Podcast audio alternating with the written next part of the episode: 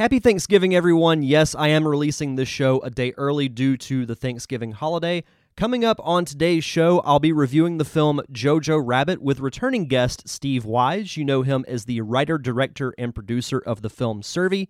And he actually got to see Jojo Rabbit at the Orlando Film Festival a few weeks ago. So we talk about that and just our overall thoughts on the entire movie. Steve actually says it's his favorite movie of 2019. And it's definitely one of my favorites as well. From top to bottom, it's a very good film from acting to cinematography, but you'll hear about that here in just a second. I'll also be chatting with acting instructor Michelle Danner, who has a really fascinating story from growing up in the entertainment industry to becoming an actress and acting coach, and then transitioning to being a director. She's also directed a few films as well. All of that coming up on this week's episode of the Derek Diamond Experience podcast, which starts right now.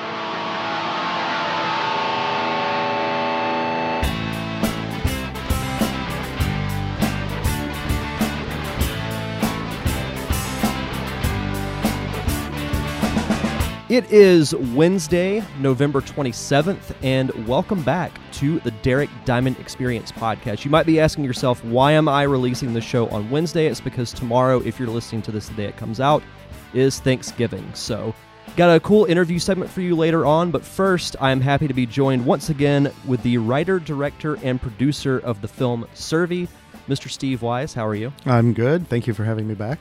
No, absolutely. So before we get into the the topic of what we're going to be discussing today, uh, as I said, this is going to be released right before Thanksgiving. Do you have any type of a special Thanksgiving tradition that you do or you have done in the past? Um, not really. I mean, I go over to my parents' house and you know, family gets together. You know, Yes. it's pretty much the same thing as most. Most everyone. people do. yeah. No, that's, that's pretty much what Thanksgiving is for me. It used to be a lot bigger than it is now, but still make it a point to visit family and everything. Luckily, you know, my family lives like an hour away from here, so it's not a terrible drive. But um, today we're going to be talking about a film that you actually uh, indirectly inspired me to go see, and that is Jojo Rabbit. I had remember seeing the trailer for this um, a while back, and I didn't say I, I wouldn't say I scratched my head at it, but it looked very interesting. So I saw you post on Facebook because you got to see it in Orlando at the Orlando Film Festival, and you said Jojo Rabbit is the best movie I've seen this year. Yes, and I still agree with that. And I take that as very high praise coming from you. So I'm thinking, I really hope that it's shown around here so I can actually see it. Then Julio posts on Facebook, oh, Jojo Rabbit's playing at the AMC on W Street. That night I went to see it. So what were your thoughts on, on this? Like, how were you introduced to this, first of all? And then how was your experience seeing it? Uh, the first time I saw the trailer was actually on YouTube, and you know, it popped up in Facebook or something, and it's like, okay, this is odd. And uh, of course, you know, they were promoting it from the the director of um, Thor Ragnarok, uh, Taika Waititi, and So that's how you say his name. I think if I don't, if I didn't mess it up, um, and I honestly I haven't been really following his career. I mean, I've, I'm aware of it, but I haven't seen a whole lot of other things that he's done. And I really enjoyed Thor Rag, you know, Thor Ragnarok.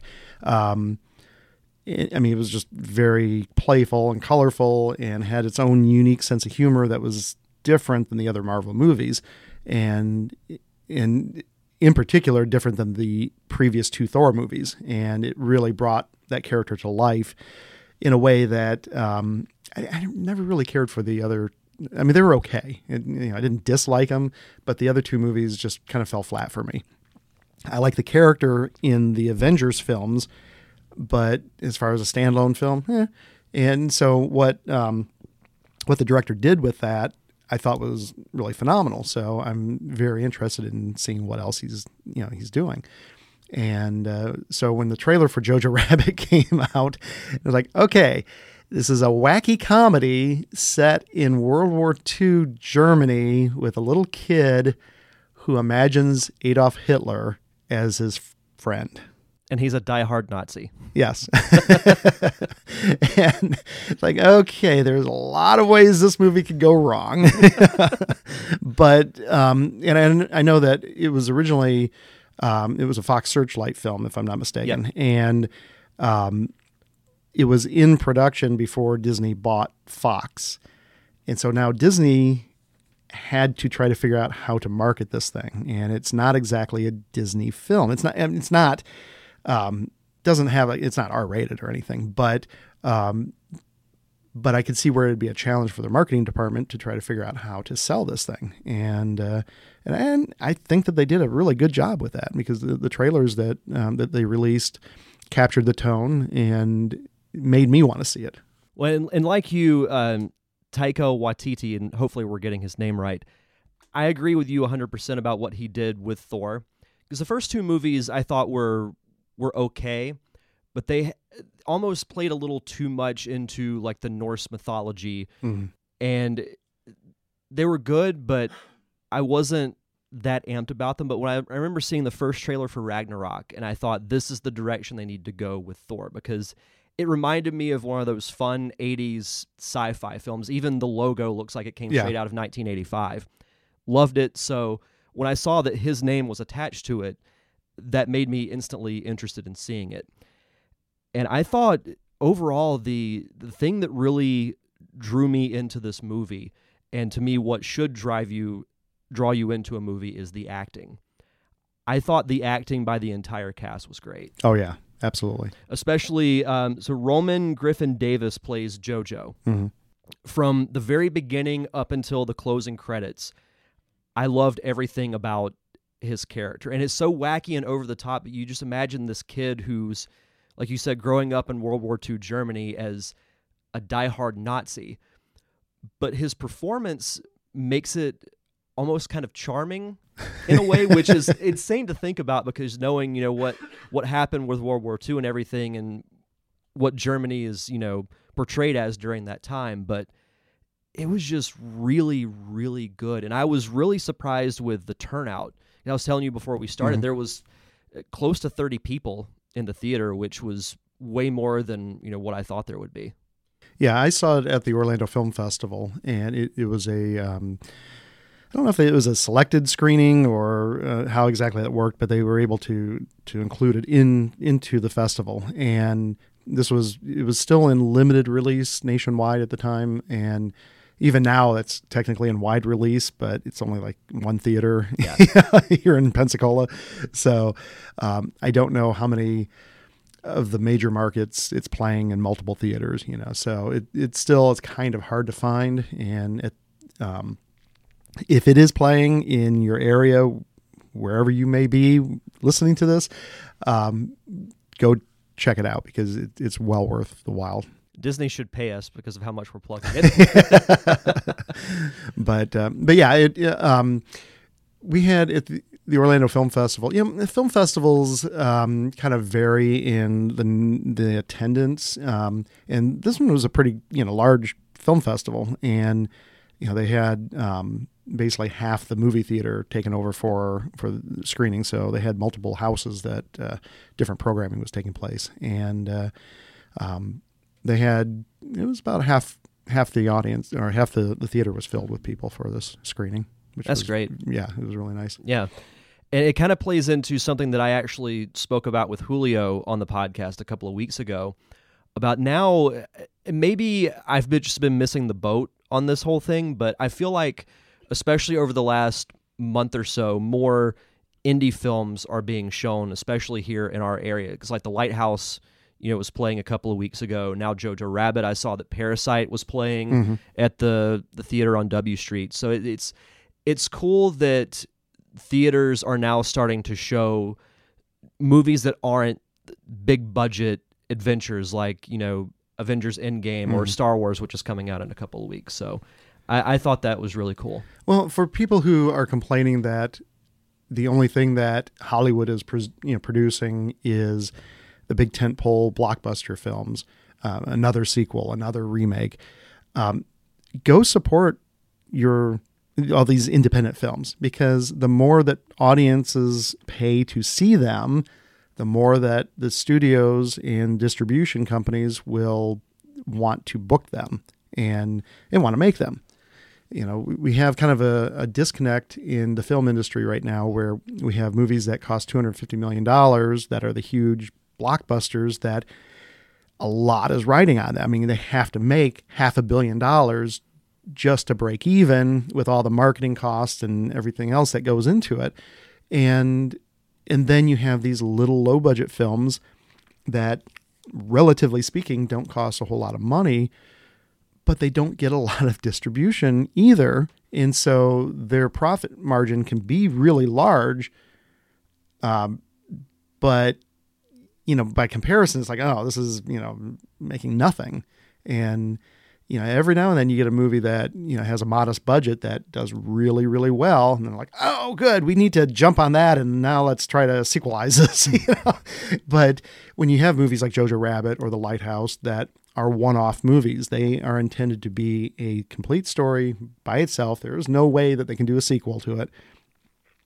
And people don't go to see it they the studios and, and these you know the people with money um, making decisions are least less likely to put up money for the next film that comes along like that.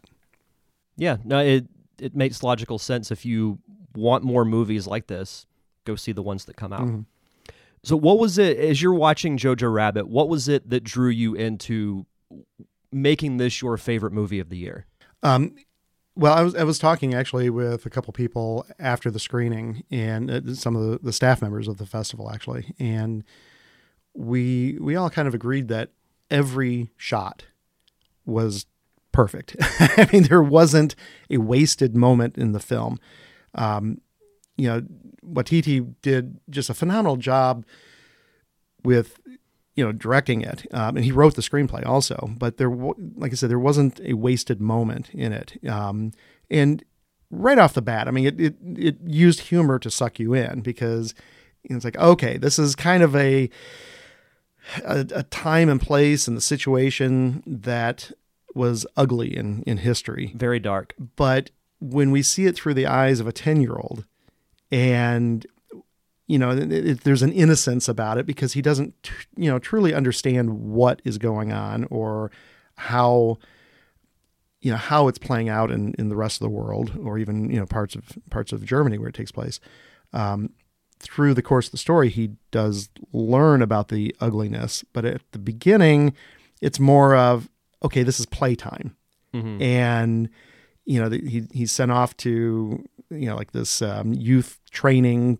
camp to teach them how to be soldiers at some point and um, you know the the misadventures that he gets into there is is funny but it it there's also reality in it and, and not to spoil things that happen in it but something happens to him that could be very tragic but and it and it's played off in a fairly realistic manner Mhm. as far as his reaction to it but it's still done in in a very humorous way and so there's there's this kind of a mixture of the reality with almost a farcical feel to it and and I like that style Yeah. When you to tell kind of the overall arc of it, you really see JoJo grow up Yes. as the movie progresses. Because as you mentioned, the beginning it seems almost like he's in his own make believe world Yes. of you know he loves this certain aspect of something, but then as he matures and grows up throughout the story and the events unfold, starting with we'll we'll call it the accident yeah that happens. you know, he learns the reality of situation. By the time the movie ends, he has a completely different viewpoint. So you're you're seeing really good character growth and development from opening shot to the end credits. I think. And you mentioned um, Roman Griffin Davis, the and he was only ten years old when when they made this movie. Um, he's never done anything else. I mean, this is his first movie. Once upon a time, I wrote a or co-wrote a screenplay that involved a child as the lead of a very heavy situation, and my co-writer and I shopped it around to Hollywood. And one of the common things that we were told was oh, this is a great script. It's a great, great story. I would go see this movie, but we're not going to put money into it because we can't trust that a young actor that age could carry the movie. This is proof that you find the right actor, a child could carry a movie with this type of um, subject matter.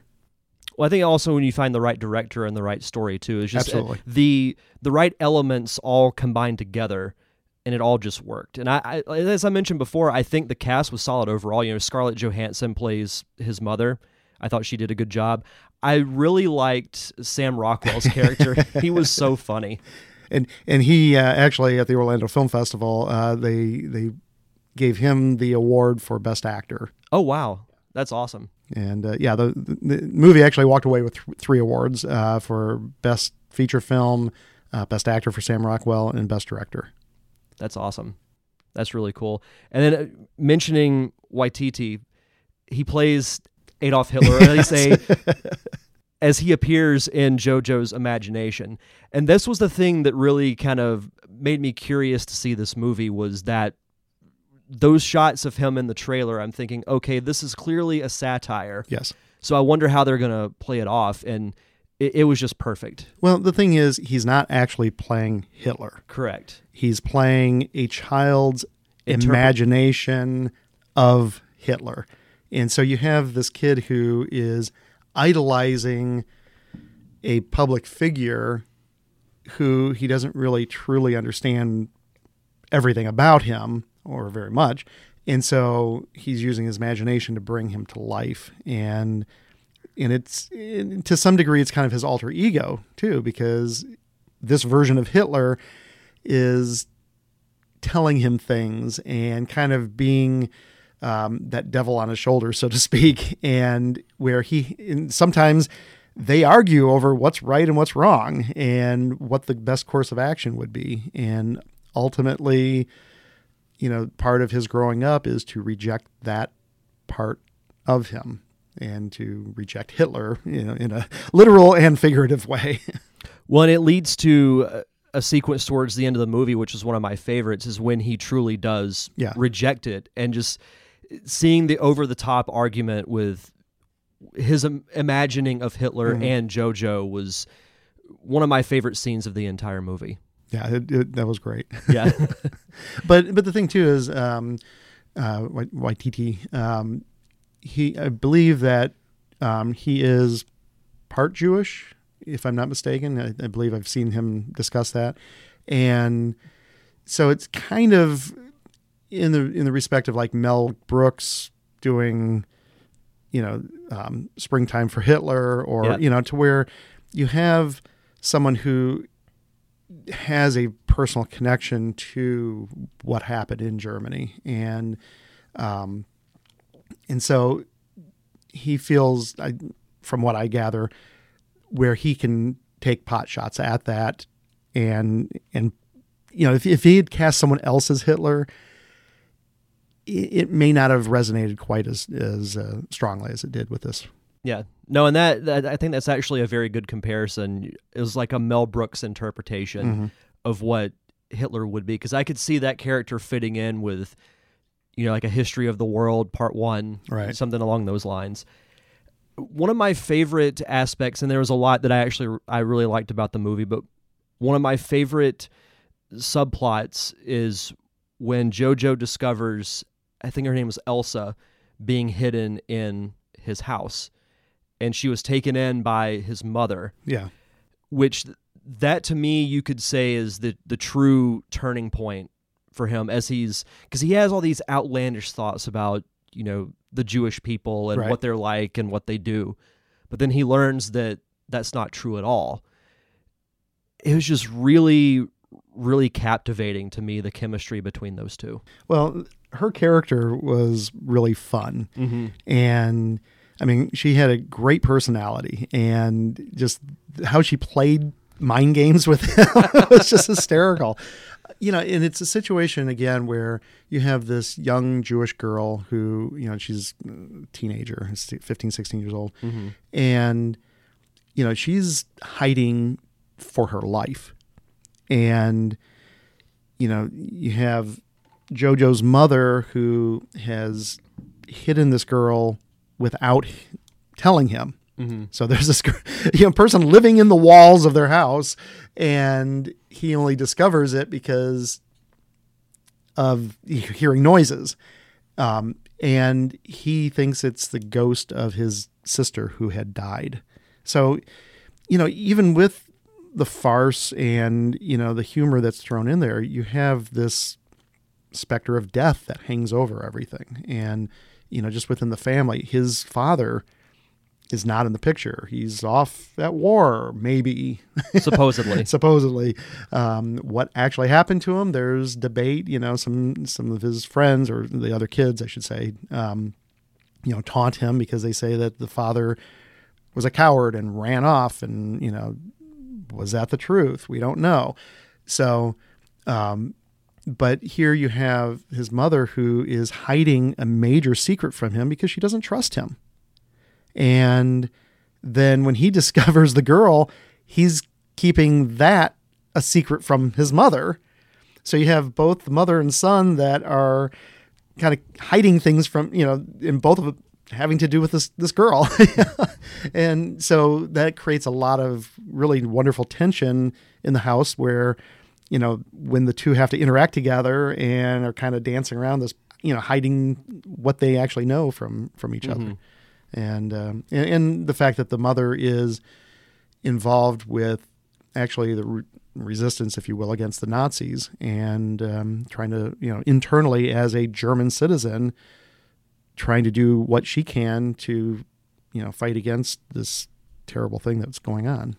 And I won't say what happens, but you know, I got really drawn into the movie when you find out what happens to her and the way that you find out yeah. Like my my jaw almost hit the floor. Yeah. Like it was just that it was, was powerful. Yes. And and that's the beauty of this movie too that there were you know, it starts off kind of like a farce, you know, and you think, okay, this is just a goofy, silly comedy, and there's true emotion that's there. And I mean, there's some scenes that just had me in tears. Um, and then there were scenes that had me in tears laughing. Yeah. so I mean, I laughed, I cried. Yeah, it, it it really does play with your emotions, and like I said, just every shot in the movie just draws you in, and it's like it's captivating. Yeah, it was beautifully shot. Mm-hmm. Uh, you mentioning uh, JoJo's friends, I, I got to mention Archie Yates, who played uh, Yorkie, the oh, he's so good. and this, this, isn't really spoiling anything because I think this was in the trailer. Yeah, when he launches the missile into the building, he's like, "Oh, hey, JoJo." and this is another case where you know they're just kids. You know, they're they're not really aware of the greater scheme and of things and they just approach it in just in a very innocent childlike manner. He's so naive. It was great because jojo even mentions oh i have a girlfriend now and she's jewish. Oh good for you. It was just like yeah just a complete non-judgmental friend. Everybody should have a friend like him i think. Yeah. let's see. I guess as we start to um as we start to wrap up the discussion here would you say this is as close to a perfect movie as you can get? Um, oh yeah, absolutely. I mean, it's just like I said, it's it's the best movie that I have seen this year. I'm not saying that's necessarily the best movie that came out this year because I haven't seen everything, but um, it really it truly touched me in manners that you know most movies don't. And you know, you can go to a Marvel movie and get caught up in the spectacle of things and be caught up in you know the you know soap opera antics of superheroes and that's great you know I, am a huge star wars fan and, and i you know i'm looking forward to the rise of skywalker but it's also nice to be able to see a movie like this that you know i wouldn't say it's a low budget movie because you know they had it, the the, the recreation of 1940s Germany is really well done. And of course, there's some you know big name people: Scarlett Johansson, Sam Rockwell, and a few others. Um, so you know they, they they paid a little bit of money for for these yeah. actors. And you know there is some star power that's behind this. But um but it's the the performance of the kids that really makes the movie what it is. And and the direction and the writing i mean every just it hits all the notes just perfectly and really is just a wonderful film. To me, it personified what I love about movies, and that is going to a theater and just getting completely immersed in the story for however long the movie might be. I was completely drawn in. I wasn't thinking of anything else. My mind didn't wander. I was drawn in from very beginning up until the very end. So to me, that I'm not sure if I would rank it as my favorite movie of the year because I'd have to really sit down and think of everything that I've seen, but it's definitely one of the best. It would easily be in if I were to make a like a top 10 list, it would easily be in, you know, the top 3 to top 5. Well, and again, you know, for people who, you know, maybe either they don't like the big, you know, superhero movies or the big blockbusters or they're just kind of tired of that that genre, which again, I'm all for those. You know, I, I I love me some Star Wars, love me some uh, Marvel, um, but you know, for a change of pace, um, go see this movie.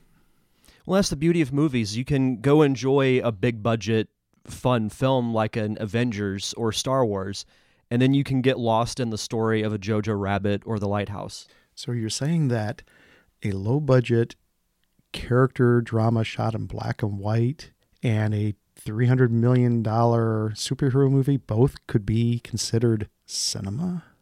It's a crazy concept, isn't it? Yeah. Breaking news.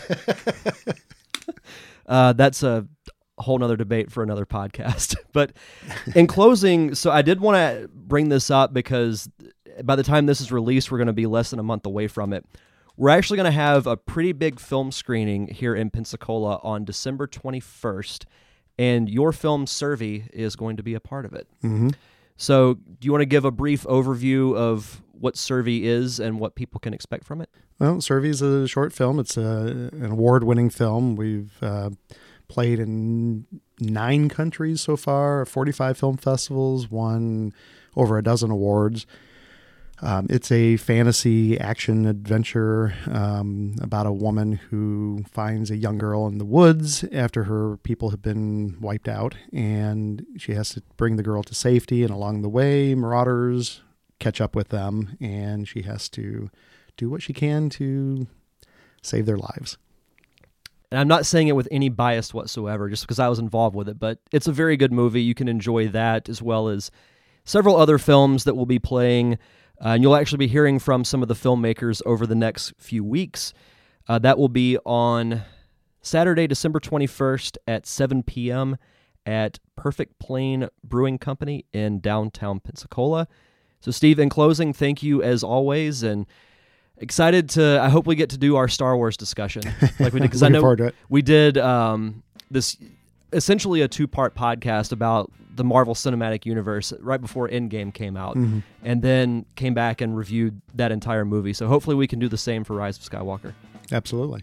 Stick around for my conversation with acting instructor, actress, and director Michelle Danner. Thanks for listening.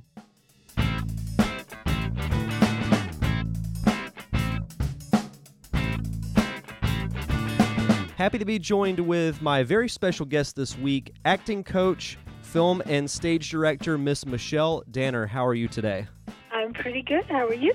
I'm doing good. Thank you so much for taking the time to do the podcast. I was looking through your IMDb page as well as your website before we started, so uh, looked at some of your accomplishments and kind of blown away by it. It seems like you've done you know quite a bit during your career. So thank you again for taking the time. Thank you. Yes, I'm, I'm quite busy. I don't know. Uh, you know, I don't think I could be any busier right now. Well, it's like uh, you know, my grandpa used to say uh, back when I was younger, it's better to be busy than bored. So I think you're that definitely doing okay. That is absolutely true. But I just, you know, if you love what you're doing, then uh, it's not a chore. It's more like uh, it's not a burden. It's uh, you're happy to do it. Well, that's the ultimate inspiration, or I guess aspiration, is to you know do what you love to do for a living and that that to me is I, I watched this documentary a, a, few weeks ago. It was called Somewhere in the Middle, and it was mm-hmm. about several different entertainers between actors, musicians, and artists, and they were all you know making a living doing what made them happy. And as far as you know the the musicians go, they're not on the level of obviously like you know, a Maroon 5 or some type of current act, but they make a living playing music and going on tours and doing albums and you know, to me that that's ultimately what the measure of success should be is doing what you love to do and be happy doing it. Exactly. That's always the key. That's it. You said it. so, I guess starting from the the very beginning, how did you initially decide, "Hey, I want to become an actress"? Was a natural progression. My childhood was filled with me uh, meeting artists uh, from all different, you know, all kinds of artists. My dad was the uh, the William Morris Agency had asked him at the time because he spoke lots of languages um, to open the very first William Morris Agency in Paris, in France, and so he did off of the Champs Elysees. And um, so when I was a little girl, we moved to Paris, and I remember being under my dad's desk and you know, so many big celebrities, actors, you know, artists, singers would come in and came home to dinner. And I guess I was, uh, you know, uh, did imitations of Alfred Hitchcock and uh, Ed Sullivan and Judy Garland. And I would tap dance on the coffee table when I was four years old. And so I, you know, was uh, I was raised in this in this environment. Um, I was always backstage when with singers, with you know. Uh, concerts and you know Piaf almost was going to be my godmother but then it didn't work out. Uh, my dad you know represented Marlene Dietrich on tour Piaf Maurice Chevalier all these old timers Sammy Davis Benny Goodman. Um so uh, that that's how it all started for me. And uh he, I, I loved I had love of books and literature I would read and just devour you know, books nonstop and go to libraries and bookstores and museums and uh and started to go to acting class and went to different conservatories in Paris and Saint Cloud in France. And um I just loved loved to um to express myself emotionally through language. And then we moved back to the States when I was 15 and I studied with Stella Adler, with Uta Hagen, uh, Herbert Berghof, some great, great teachers, Bill Esper, and um, and then moved to LA, where I um, continued to act, but mostly found that I was also very good at teaching, and uh, and decided to focus a lot on that because a lot of actors wanted to study with me and coach with me, and you know, there was a lot of demand. So uh, I continued to pass down the knowledge that I acquired all my years of studying in France and in, you know, and in New York and in LA. And um, it's been uh, just a, a great ride. I love, I love teaching. It's a, it's a great passion of mine. Do you find that as you've become, you know, a teacher, do you find that in a way that makes you a better actor when you do act on screen?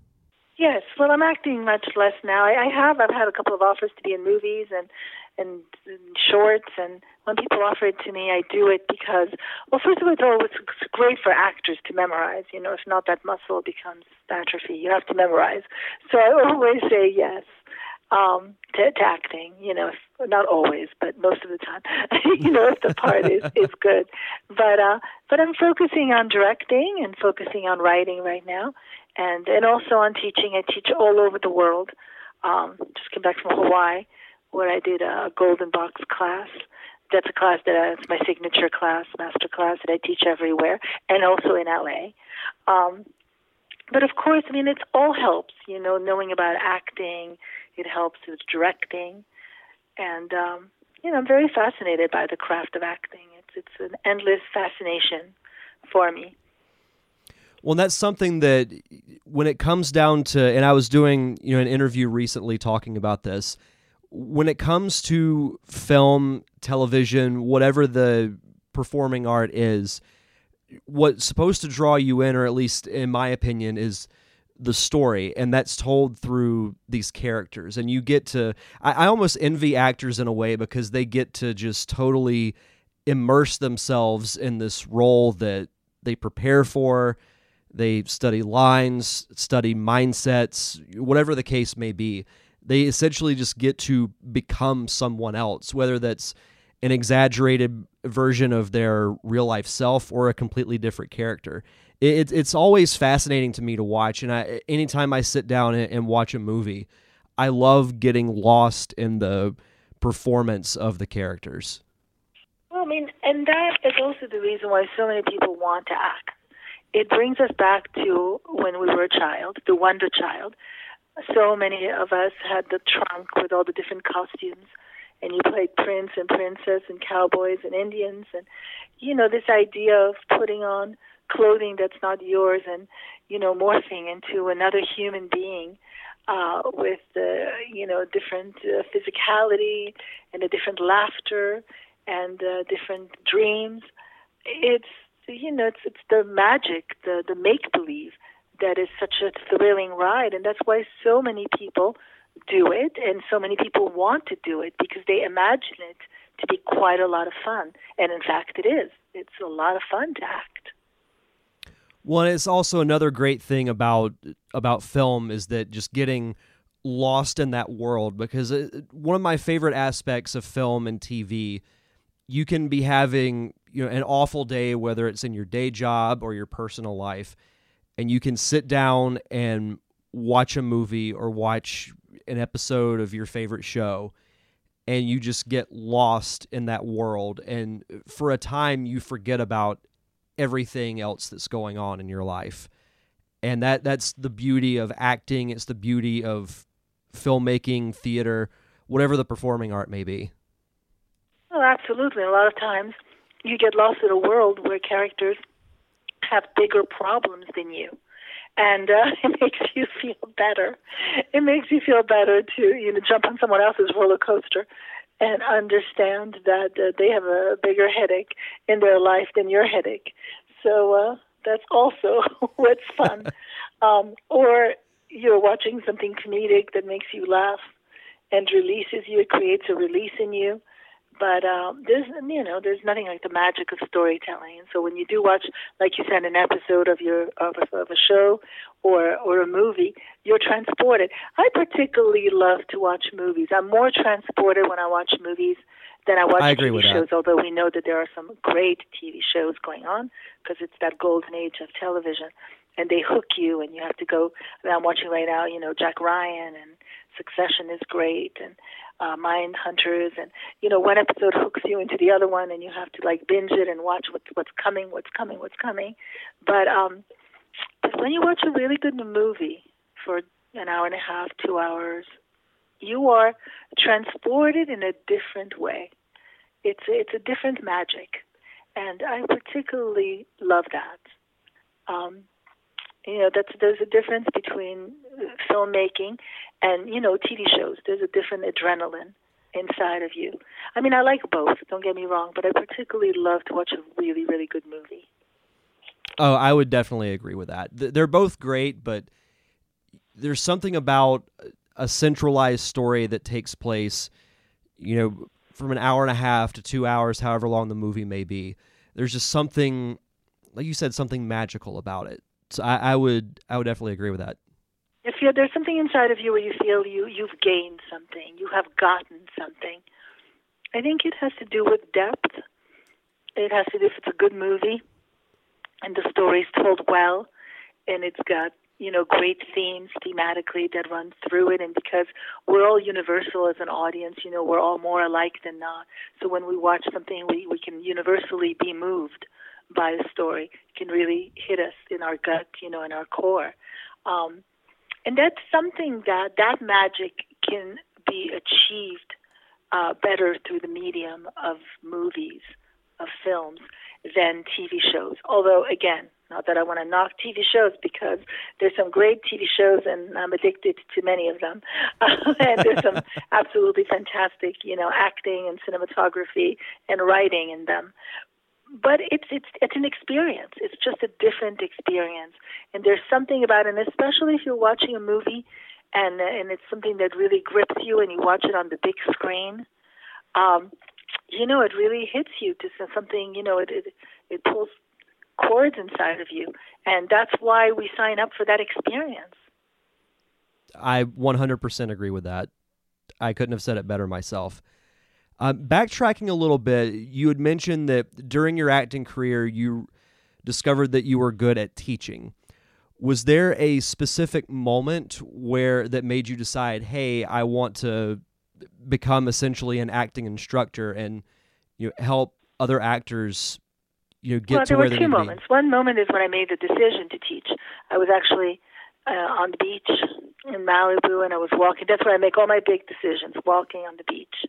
And I was with my dad. Now he, my dad has passed, but when he was alive, I said, you know, I think that I think I have to teach. And we both talked about it, and he thought it was a great idea.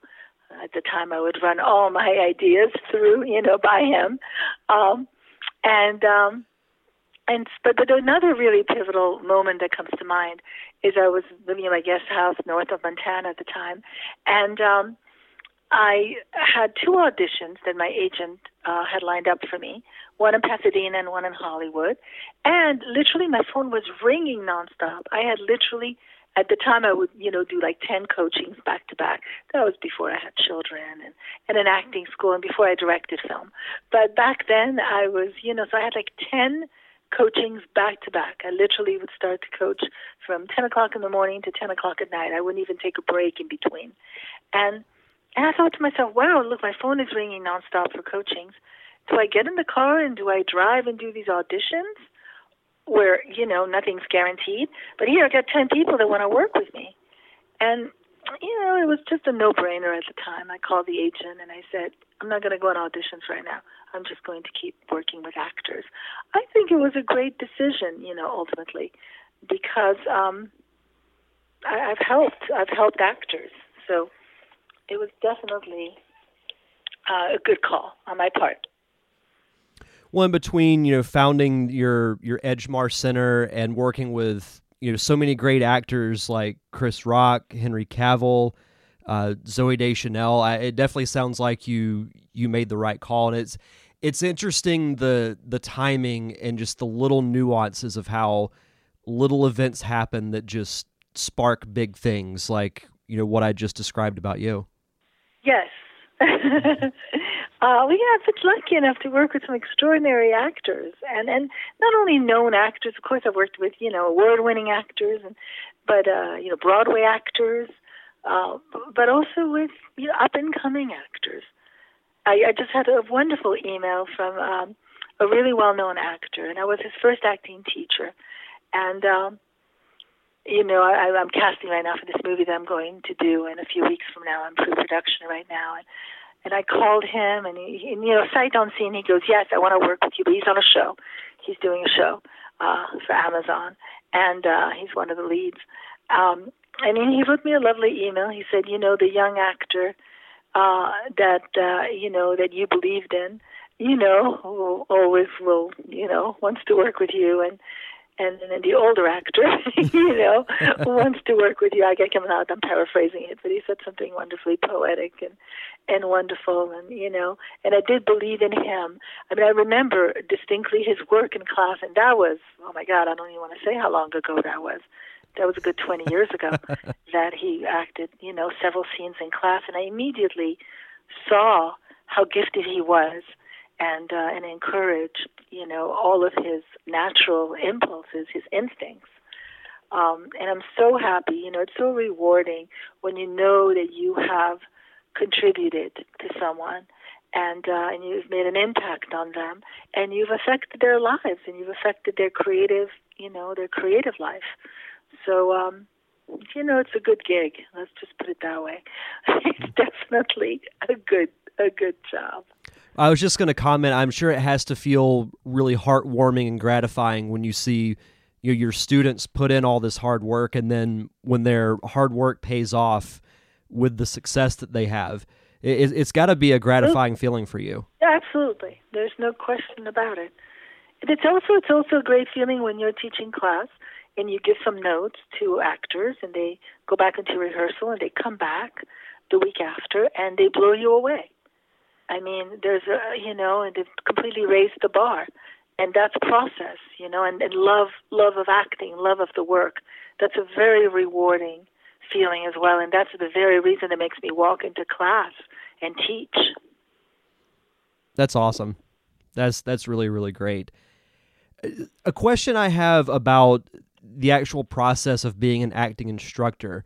I know you do your your classes, but do you ever say if you you have a, a student that is going to shoot a film, do you sometimes maybe go with them on set to help them with their scenes, you know, on set, or do you strictly teach in a no, studio? Absolutely, I have gone on set many times. Uh, a lot of the times, people come to me and we script analyze. We take time to go through the script and talk about choices and work on the character and try different choices. Uh, you know, I've worked a month long uh, process with different actors, uh, you know, very much on preparing for a part. And, uh, and also occasionally I do go on set. I mean, um, you know, I'm also a direct, I'm directing films right now. So my time is, you know, it's not so easy. Somebody actually offered me to go on set in Atlanta, but I, I couldn't go because I'm prepping. Um, but I also have a faculty of extraordinary coaches uh, that I recommend that uh, that are able to go on set as well. But uh, you know, it's all a lear- learning experience, all of it. For sure. No, I, I've always been because I've heard stories about some actors having you know acting coaches or acting instructors on set. So I, I, I was very. It, it's a whole acting is almost an alien process to me. I've taken a couple of acting classes, and I remember the first time that I did it, I was absolutely petrified because I'm not a very sociable person by nature anyway. So just having to, you know, act and try and be a completely different person in front of a even a small group of people, it, it can be intimidating. But it, it sounds like you you have a very warm and welcoming atmosphere in your classes.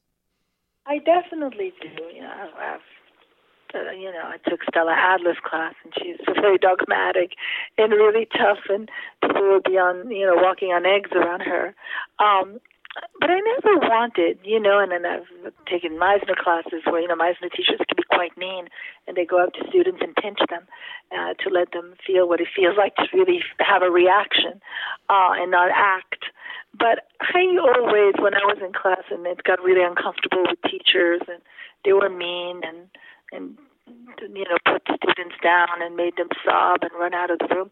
I always told myself I never thought that there was quite necessary to teach that way. I uh, think I, I get I get results coming from a much more um, nurturing, positive angle. And I don't call it critiques in scene study class. I don't like when people say I'm going to critique you because that already feels like you're starting with something negative you know, I call it, I'm going to give you feedback, I'm going to give you some insights, you know, some thoughts on this. Um, just like if we were on set and we were working in a very relaxed way and we would, you know, give adjustments and rework it and, and try different things. I think only when an actor is released can the gold in them really come out. You know, all of their natural instincts, their impulses in, in terms of the, the character they're inhabiting can really come and, and shine. So I don't, you know, for some students, sometimes they need to have more of a whip. I call it more of chal- a challenge. I, I prefer challenging them than whipping them. That's a good way of putting it. And that actually brings up something that, because I was watching uh, one of your videos on YouTube for your acting class, and you had mentioned something called the golden box technique.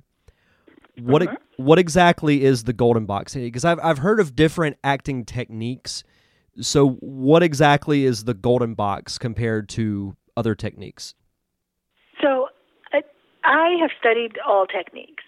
And, uh, and I think that the actor of today, the actor that lives in 2019, 2020, whether it's the actor that you know is in Hollywood or, or New York or London or anywhere in the world, it behooves them to learn about all the different techniques, the method, and what Stella Adler was teaching, and what Sandy Meisner was teaching, and Michael Chekhov, all the different techniques that exist, and start to feel what are the tools that they feel would work for them that they can apply, whether it's working with their personal life or working with their imagination or a combination of both or an emotional recall. I mean, there's many different ways to work, but you find out about all of them, all the different concepts.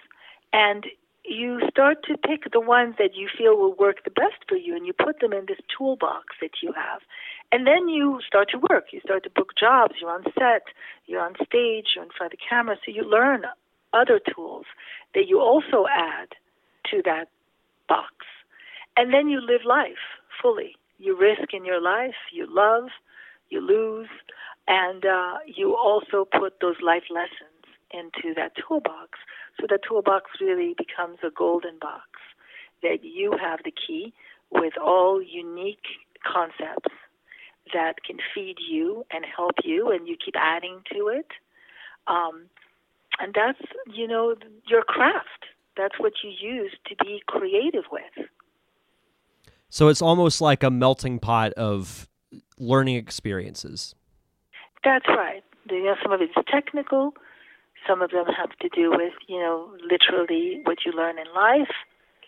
And some of them have to do with professional lessons. Then you learn when you're working with different directors, different actors, producers. So it is. It is a melting pot of all different skills.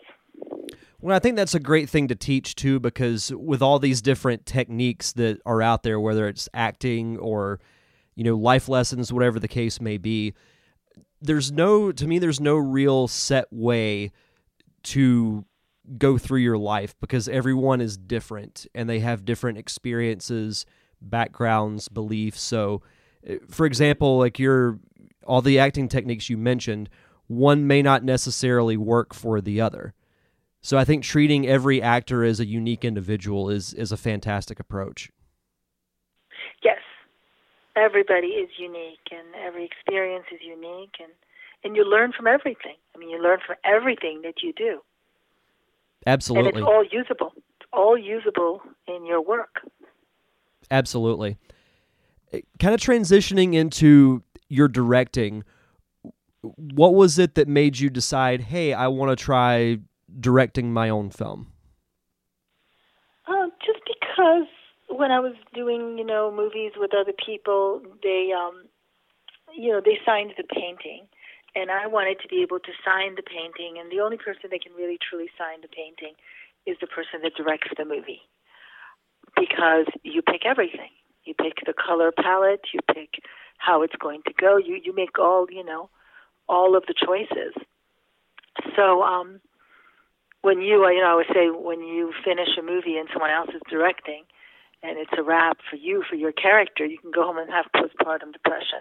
But when you're doing a play the play is the actor's medium. When you you know the last day of rehearsal right before opening night the director gathers the cast and says it's your play take it it's yours. So the you know stage becomes the actor's medium. So when it came to movies i wanted to be able to you know uh craft. I wanted to be able to have the vision.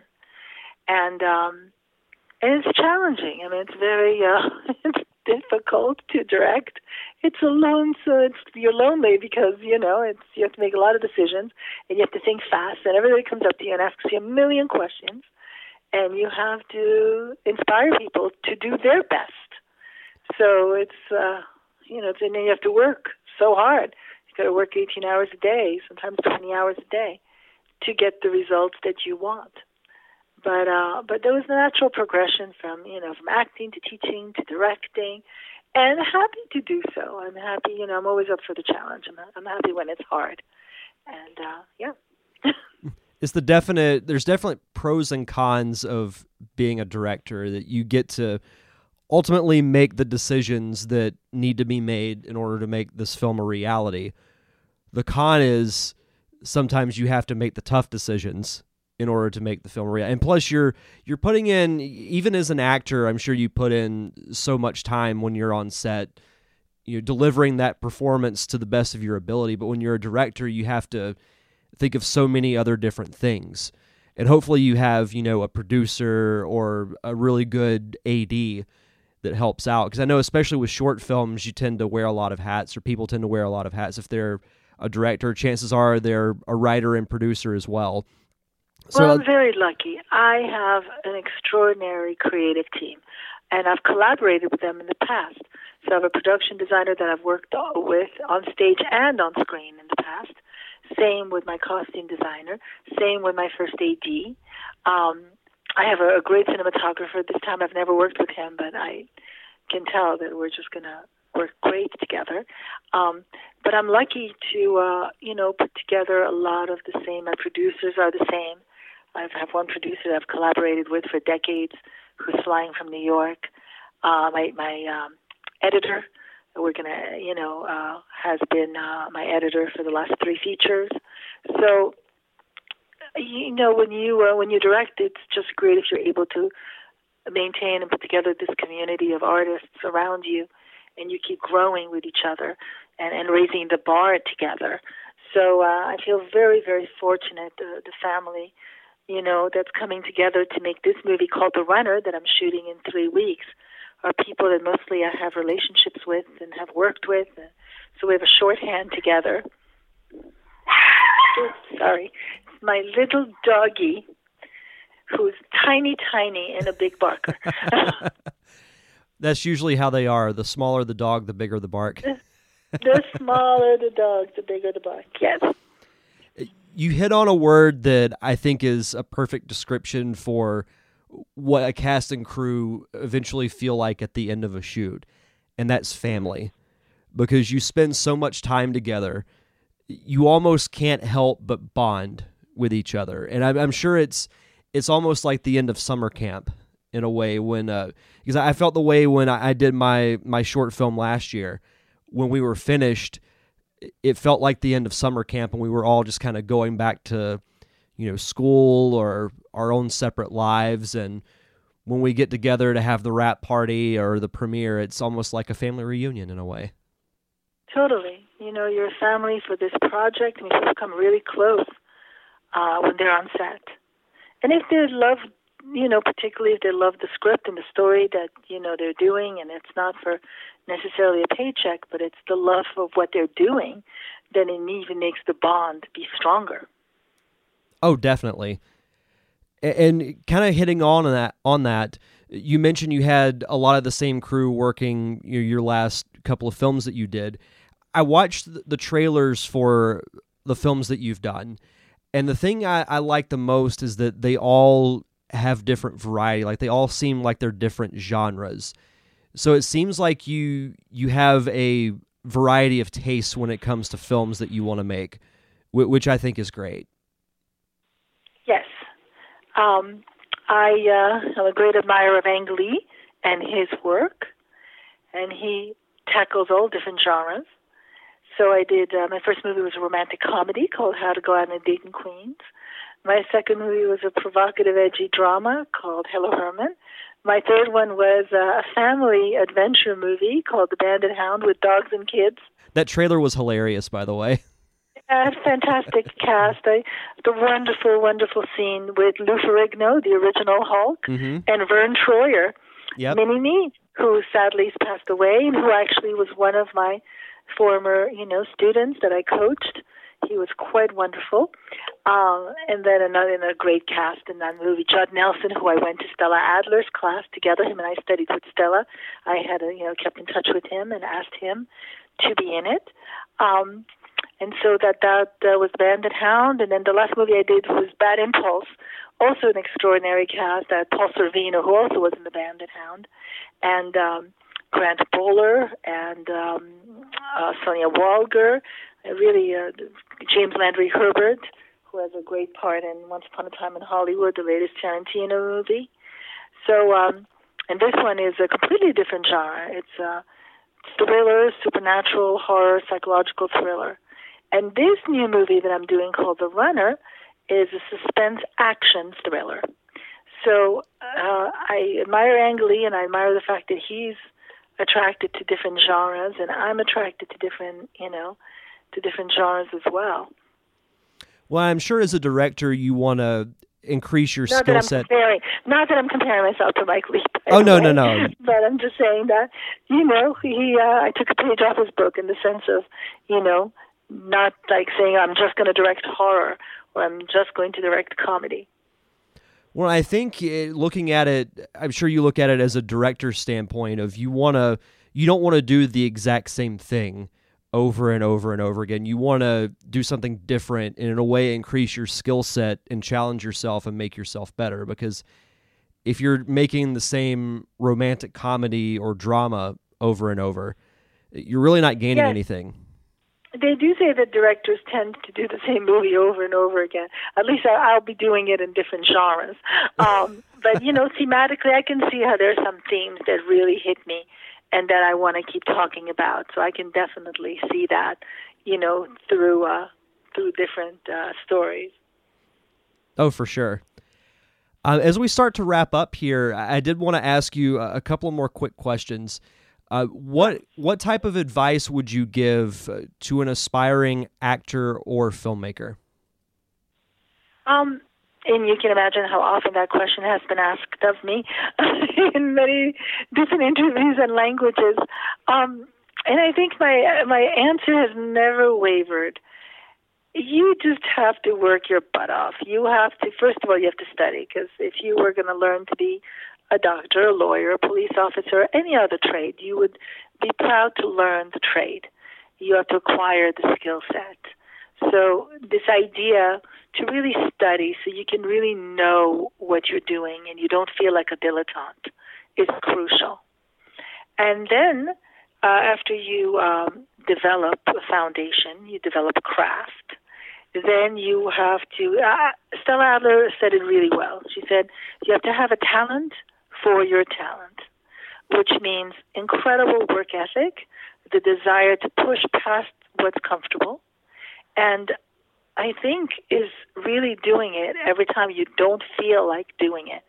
If you really own in on that muscle, that's an important muscle to work on. Because I always joke that I never feel like doing anything ever. I mean, and, but I push myself, and when I push myself, it's gratifying. Well, it's even more gratifying when you put an extreme amount of work in. You just know all the right. the hard work and the sacrifice. It, it it just means so much more when you accomplish something, when you put that much time and effort into it. That's absolutely right. And I know you had mentioned the runner that you're going to be filming in a couple of weeks. As far as uh, other upcoming projects, do you have anything else that you want to talk about? Well, I have the run. I'm very excited. I'm going to do this movie with uh, two really wonderful actors. One of them has been uh, recently wrote a, a book, uh, Cameron Douglas. Um, he's going to play one of the parts, and this other uh, actor called uh, Edouard Philipponnat, who uh, is really, really good young actor. Uh, this is going to be his first big movie. And uh, I'm then I'm working with this extraordinary actress that I adore called Anne Archer, uh, and it is a play that we're going to open at the Edgemar Center for the Arts uh, next year at the end of February, early March, and uh, it's based on the life of Norris Church Mailer, who was the wife of 30 years of Norman Mailer, and she wrote a book called The Ticket to the Circus, and uh, it was adapted into a uh, one woman show. And that's what I'm directing, starring Anne Archer. Fantastic. Uh, Last question Do you have any uh, website or anything you'd like to plug so the listeners can follow you? Absolutely. I have uh, well, michelledanner.com, the Edgemar Center for the Arts. We also have a, an annual film festival at the Edgemar Center for the Arts called Cinema at the Edge. And uh, filmmakers are submitting their shorts and their documentaries and their narratives. And every year we premiere some great, great movies. Um, there's so many wonderful movies out there because everyone, as we know with the technology today, can make a truly wonderful movie. So uh, it's it's a very um, um, what's it called packed uh, event with lots of screenings and Q and A's and um, panels and parties, and that's happening at the end of February in Santa Monica. So you know, if filmmakers are listening, they can send their movies, and we showed lots of movies during those four days. A lot of good things happening. That's awesome. Absolutely, yes. Awesome. Well, Michelle, thank you so much for taking the time to do the podcast. This was fantastic. Thank you so much for having me. It's great to talk to you. Thank you. Thank you once again to Steve Wise and Michelle Danner for taking the time to come on the podcast. For next week's show, we'll be back on the normal Thursday schedule, and we have a whopping three segments for next week's show. Steve will be returning once again along with Julio Diaz to review the film Knives Out. I'll also be promoting the upcoming film screening that I'm doing on December 21st with Brittany Least, who played the role of Emma in my directorial debut of The Parker Syndrome. And I'll also be chatting with artist Sam Sawyer, who's actually in the process of developing her very first animated series called Salem. So we'll talk about her career, the idea for Salem, and what she's done as far as crowdfunding goes to get that started. But until then, you can check out past episodes of this podcast on Apple Podcast, Stitcher, and Spotify. Just search for the Derek Diamond Experience and don't forget to leave a review. You can also follow me on social media at Facebook, Twitter, and Instagram at D Diamond Podcast. And thank you, as always, to my close friends, the Unicorn Wranglers, for providing the theme music for the podcast. Their songs Late Night Drive Through and Light and Jazzy can be found on their latest album, Greetings from the Space Van, which you can find on Apple Music, Google Play, and Spotify. And I think that's going to do it for this week's show. So hopefully you guys enjoyed it. Enjoy the rest of your week. Happy Thanksgiving. Enjoy all the turkey, stuffing, all that fun stuff, whatever your Thanksgiving tradition might be. Have a safe and fun weekend. Don't get too crazy with Black Friday shopping. Thank you for tuning in to another awesome episode of the Derek Diamond Experience. I'm your host, Derek Diamond, and we'll see you guys back here next Thursday.